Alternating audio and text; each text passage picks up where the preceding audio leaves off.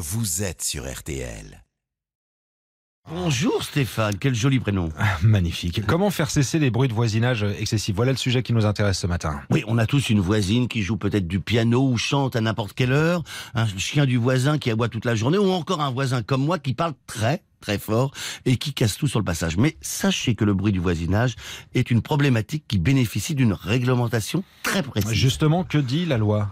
Selon l'article R13 36.5 du Code de la santé publique, aucun bruit particulier ne doit, par sa durée, sa répétition ou son intensité, porter atteinte à la tranquillité du voisinage ou à la santé de l'homme, dans un lieu public ou privé, qu'une personne en soit elle-même à l'origine ou que ce soit par l'intermédiaire d'une personne, d'une chose dont elle a la garde ou d'un animal placé sous sa responsabilité. C'est pas moi qui l'ai écrit. hein. Non, et c'est clair quand même. En cas de problème, Stéphane, quelles sont les, les différentes solutions? Face à un bruit qui soit causé par un individu, un objet, il convient de procéder par étapes. D'abord, il faut s'assurer que le dit trouble est bel et bien anormal. Pour cela, il doit excéder les inconvénients dits normaux de voisinage, par son caractère répétitif, sa nature, sa durée ou son intensité sonore. Il doit entraîner un préjudice de jouissance ou de santé. Si ces conditions sont réunies, le premier réflexe doit être le dialogue avec l'auteur de la nuisance. Cela suffit en général à dénouer la situation.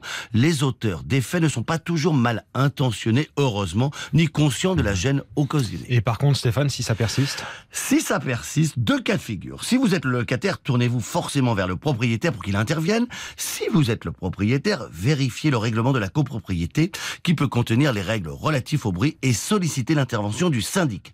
En maison individuelle, renseignez-vous auprès de la mairie pour connaître l'arrêté municipal ou préfectoral en vigueur. Donc on doit comprendre que le tribunal est donc le dernier recours.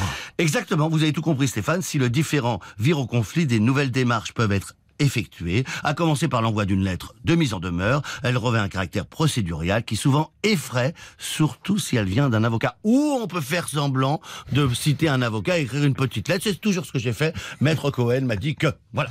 Et si l'entente est impossible?